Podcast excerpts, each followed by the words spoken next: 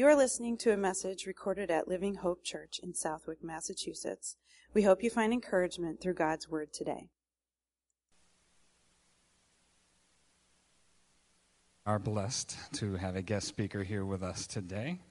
Um, his picture and his family's picture is on our wall out there, on our missionary wall out there. So, uh, can I just encourage everyone today during coffee hour? Go out there and look at one of those pictures. Write the names down. Take a picture of it, put it on your phone, and pray over them this week. Pray over them this week. That's so important. They definitely covet our prayers.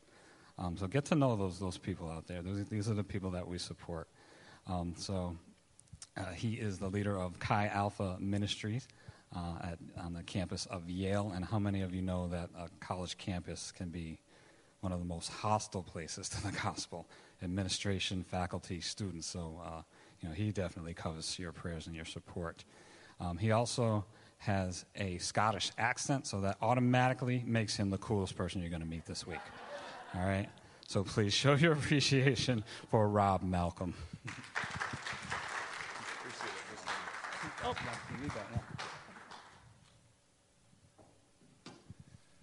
Well, good morning. How are we? It's good to be back with you again. It's been a few years, but it's always a privilege. Maybe not the circumstance I want to come. I've been praying for um, Pastor Dan and Stephanie, and we continue, to, obviously, all to pray for healing. In Jesus' name, amen. Amen. Yeah, we are your missionaries at Yale University. Uh, we've been there 10 years. God called us to pioneer Chi Alpha there. And all Chi Alpha is the organization we're part of, the denomination, the movement. We are the outreach to the secular universities, and we have the privilege of being at Yale, as I said, for 10 years.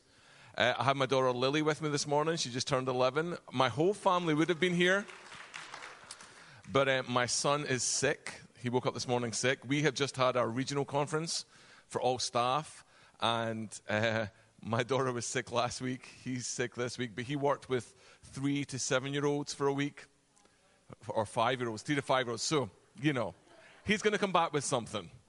Hygiene is not a priority for a three to five year old, let's be honest.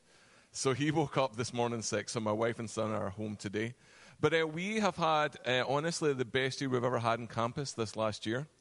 Uh, we connected with almost 100 incoming first years. We run out of beds for our fall retreat. We couldn't take any more students with us. We had no space left. We sent three mission trips out uh, to Grenoble in France, to New York City, and to an undisclosed location in Asia. Uh, for sensitive reasons, we can't say where they went. But we sent out three mission trips this spring. We've never done that before.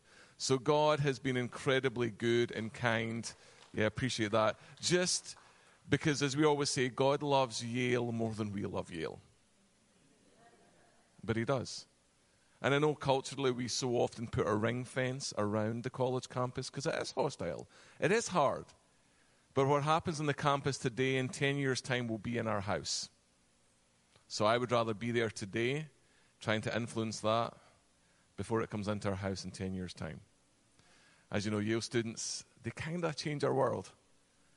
Presidents, Supreme Court justices, people who decide laws and policies that will influence us every day graduate from my school. And we have the privilege of being salt and light and truth to them. And so we want to thank you that you allow us to be the hands and feet of Jesus at Yale. We're grateful for your support to allow us to do that. So, we moved to Connecticut in 2011. We moved actually from Virginia with my Virginia accent. And we bought a home in 2013. And people had always said, you need to go and hike Sleeping Giant State Park. It's beautiful, you should go do it.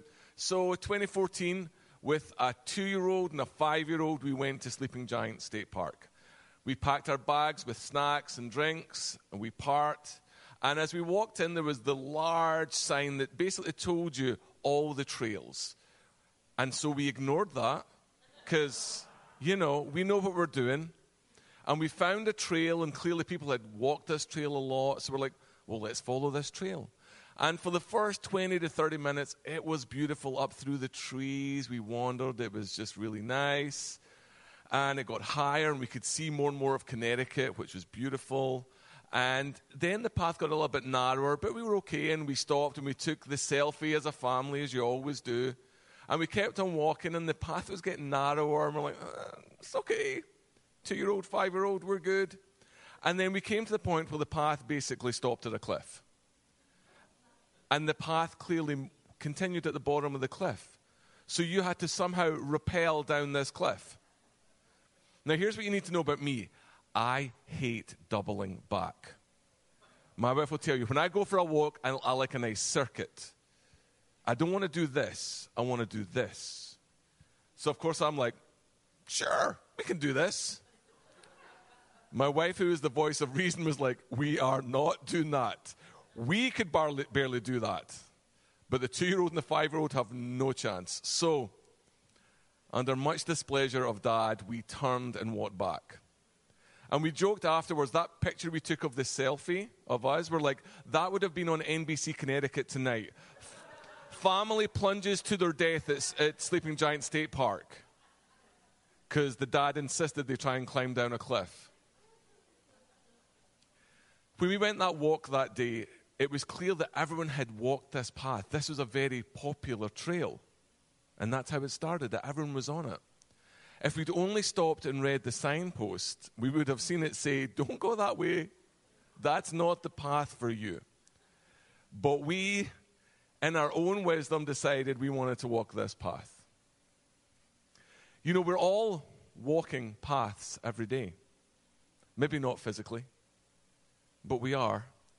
You see, we're all headed somewhere. And the question is, where's that path taking you? Now, what do I mean? Well, it might be for some of us, we're in a relationship that maybe we shouldn't be in. Where's that path going to take us?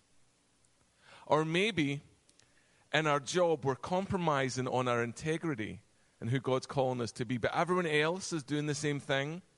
So we just follow the example. Well, where's that going to take us? Or maybe our thought life. Maybe our thoughts, we wouldn't want them shared with anyone else at times. How we think about ourselves, how we think about others, how we think about God. And where's that path taking us? And for some of us, it may even be that no one else knows in this room, but your path is taking you away from God. Because it's just hard to be a Christian at times. Or so it seems. But no one can see it, but in your mind, the path is walking you away from Jesus. You see, we're always, always, always walking a path somehow, somewhere. Most people can't see it, but we're headed somewhere. And so the question this morning is where's it taking you? Where's the destination that the path or the paths you're walking will end up? Because this morning, we're going to look at Psalm 1. Psalm 1 is the signpost, the billboard onto the path. It tells us how to walk. And Psalm 1 gives us two choices walk this way, the well worn path that everyone's walking, or walk this way. It's a lot less popular, it's a lot more quiet. Less people seem to walk this one. But this morning we're going to see Psalm 1 gives us this choice. How are we going to walk? So let's read Psalm 1 this morning. What does it say? It says, Blessed is the man or woman who walks not in the counsel of the wicked, nor stands in the way of sinners, nor sits in the seat of scoffers, but their delight is in the law of the Lord, and on his law they meditate day and night. They're like a tree planted by streams of water that yields its fruit in its season, and its leaf does not wither. In all that they do, they prosper. The wicked are not so, but are like chaff that the wind drives away. Therefore, the wicked will not stand in judgment, nor sinners in the congregation of the righteous, for the Lord knows the way of the righteous, but the way of the wicked will perish. Let's pray. Father, we come to this word this morning. We come to Psalm 1. And God, we ask that the breath of your Spirit would breathe life into these words. Lord, it's not the words that I speak that count, it is your written word that comes alive under the breath of your Spirit. So, Holy Spirit, would you breathe words and life into this, we pray. That we may go out changed, that we don't leave the way we came in. So we surrender this time to you, Holy Spirit. Do your will, have your way. And we pray these things in Jesus' name.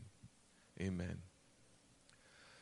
So here we have this. Now, I love the Psalms. Actually, this spring, as a community in Yale Alpha, we actually went through the Psalms.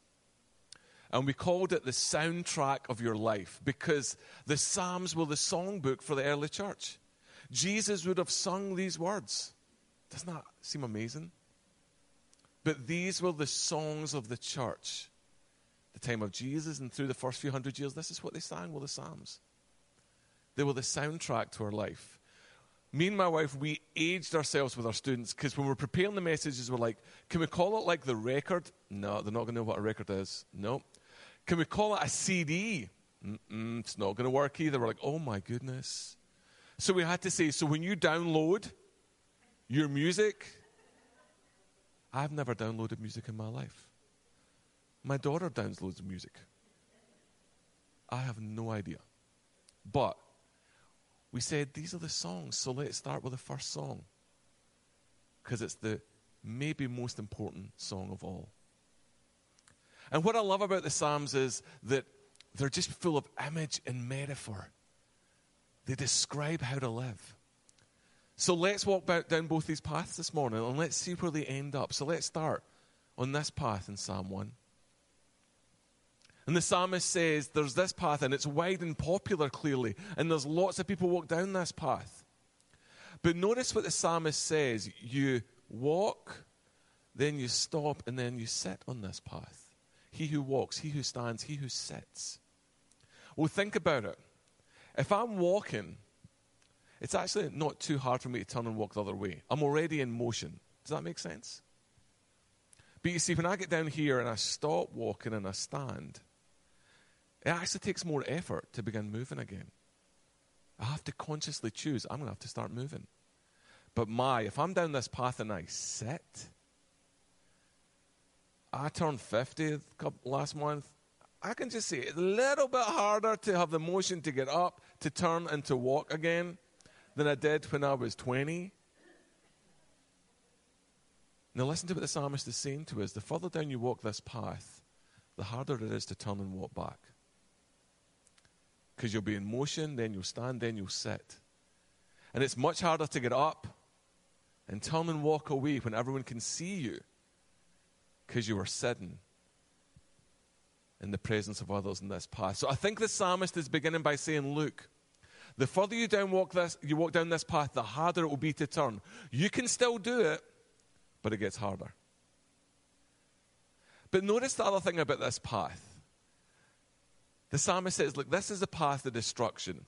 Now, I don't know about you, but if I had a, saw a path and the sign over it said destruction, I'd be like, oh, that sounds great, let's go. I wouldn't want to walk down a path that says, This way to wickedness. Fantastic. Sounds awesome. None of us think that. So why does everyone walk it?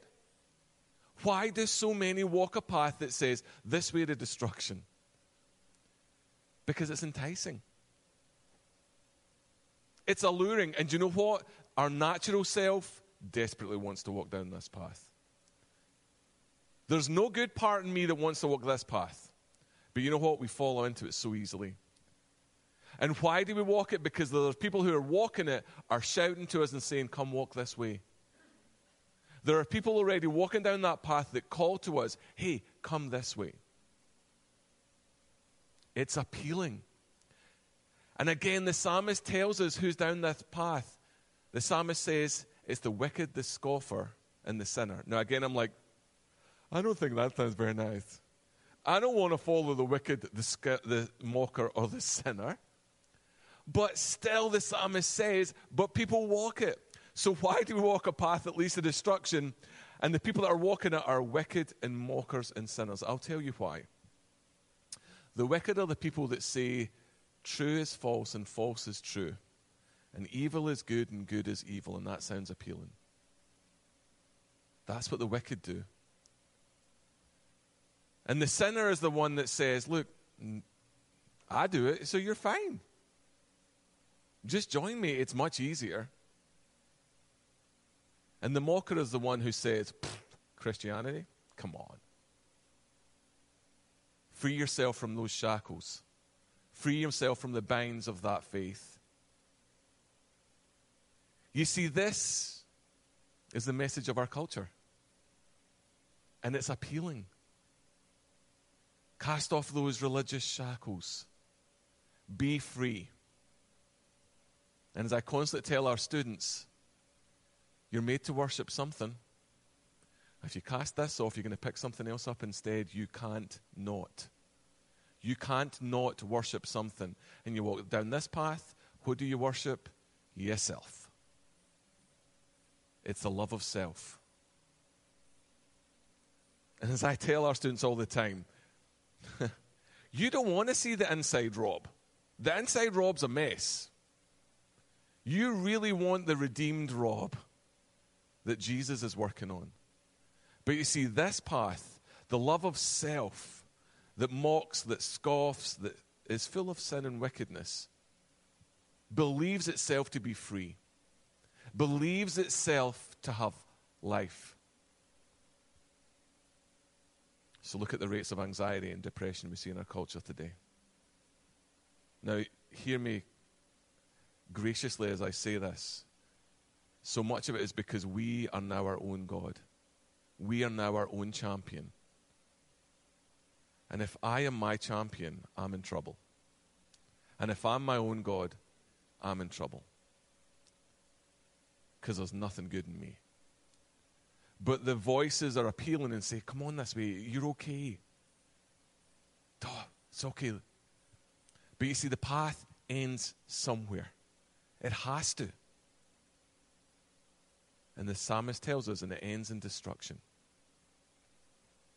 We will destroy ourselves as we walk down this path. But it's appealing, and we lean into it. So there's this path we can walk down, but the psalmist says there's another path you can go. It goes this way. I'm like, oh, okay, where does this path end? And the psalmist says, a tree.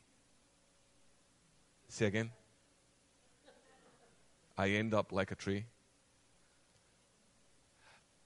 Don't really know what to do with that, psalmist. The end of this path is a tree. Okay, this one I can see destruction. I get that, but what do I do? I change? Do I, I don't really know.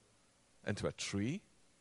Well, what is the psalmist saying? The psalmist is saying the end point of this path is a tree. But for the first people to hear this story, they would know what that means because the psalmist says, Look, this tree never withers, always flourishes, is healthy. In other words, when you walk this way, you end up with a soul that prospers. Now, that prosperity might not be wealth, and sometimes it might not even be health, but the soul within lives, is alive, flourishes. Because the first hearers would know that for a tree to be healthy in the Middle East, it needed to be connected to a source of life. It needed water to live. And so if you found that tree, there was life. So the psalmist says, You walk down this path, you end up with life. And we know the source of all living water is who? Jesus. He tells us. If you come to me, living water will come out to you. So we know this is the path to take. So I'm like, this is great. I take this path, I'm destroyed. I take this path, I become a tree. But I get what that means. I'm going to be alive. My soul will prosper. I will flourish. So the question becomes how do I get there? How do I walk down this path? And the psalmist tells me Read your Bible, pray every day. Oh, is that it? That's not exciting. I wanted this path to be exciting. And you're saying I just have to meditate. I mean, it says meditate on the law every day. That does not seem exciting. Meditate on the law.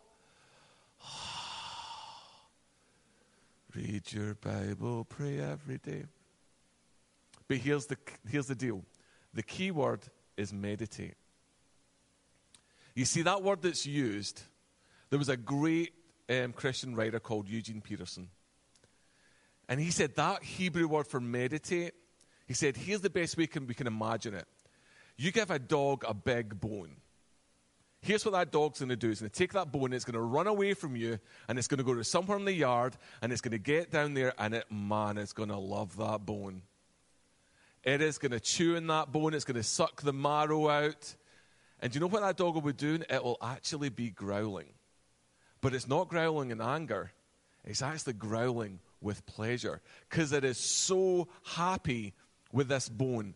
And it's going to keep working on that bone till that bone is done. And what Peterson said is this word meditate is that idea that you take the scriptures away, you sit down, and you chew on them. You don't say, Well, I have to read three chapters today. You're like, You know what? I'm going to read until I'm satisfied. I'm going to read until I meet with Jesus. I'm going to read until something changes in my soul. And that's this idea of meditating. Now, forgive me for being facetious when I say read your Bible and pray every day. I do read my Bible and pray every day. But what I'm looking for is to encounter Jesus. Either as I pray or as I read Scripture, I meet with Him. And this word that's going to take me to a soul that prospers and flourishes, the way I get there is to spend time with Jesus, reading, praying. It might even doing some other spiritual practices like contemplating, silence.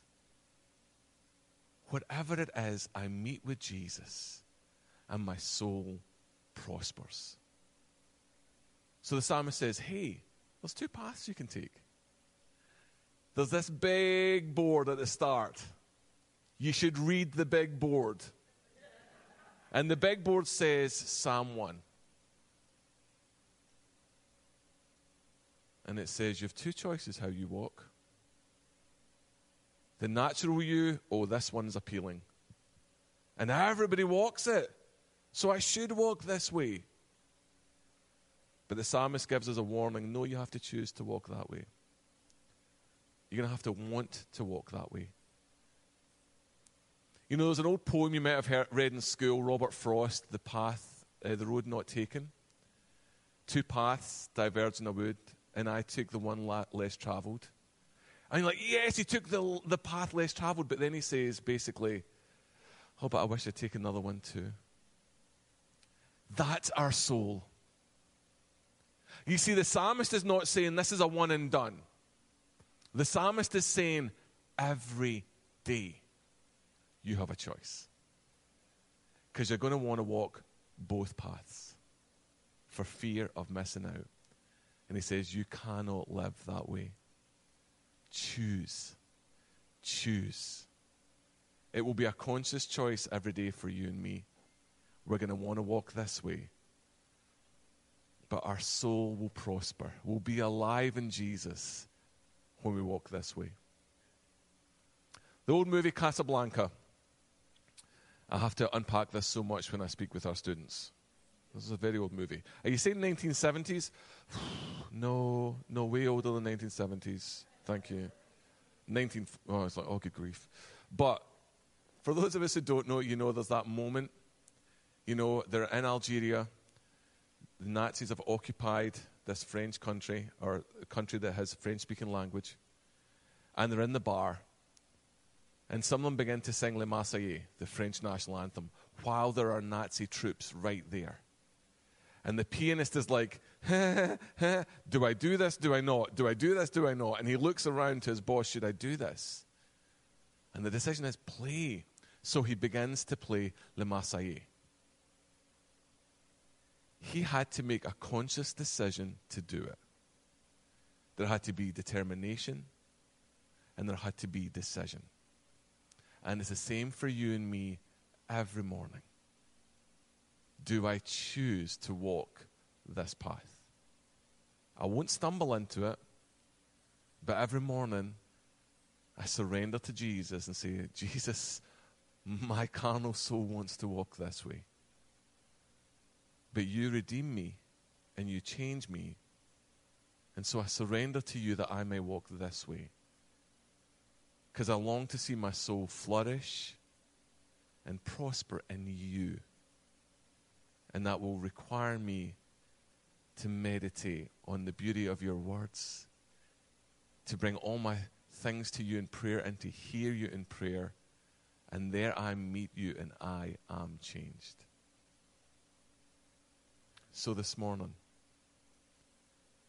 What choice will you make every day? That sounds like a lot of work, Rob. The Christian faith is not easy. That's why we're told in Scripture make sure you know what you're doing. Do you realize the cost? Are you building the right foundation? And every day we are called to what? To crucify the flesh, pick up the cross, and follow Him. And so it's a decision every day Jesus, I want to go this way with the crowds, with the mockers and the scoffers and the sinners. But you call me this way. Resolve my soul to follow hard after you. So let's close our eyes this morning. I want to take a moment in prayer. And as we pray, I'm asking us to come before Jesus. And I'm going to ask us in a moment, we're going to take a little bit of silence, that you just come before Jesus before I close us in prayer. And you ask him, Lord, oh, would you take this soul and put it on the right path? I know the path will end up somewhere that I'm walking, but I want it to be following hard after you. So let's just take a few moments of silence as you pray to Jesus, and then I'll close us out.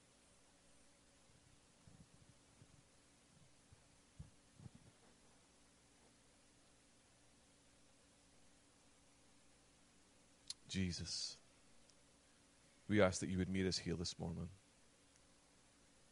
Lord, would you show us in our heart where we long to walk the wide path? Would you give us the humility and the grace we need to confess? And would you do the work in us that we would turn and walk the other way? Lord, I pray you remind us every day this week that there's a big sign in front of us Psalm 1. And Lord, would you give us everything we need the grace and the strength to follow hard after you, to meditate on your words, that we would prosper and flourish like that tree, because you are the living water poured out upon us every day. So we surrender all this to you, Jesus. And all God's people said, Thank you for listening. We invite you to join us Sunday mornings to worship with us. We are located at 267 College Highway in Southwick, Massachusetts. For more information about Living Hope Church, visit us online at www.livinghopechurchag.org.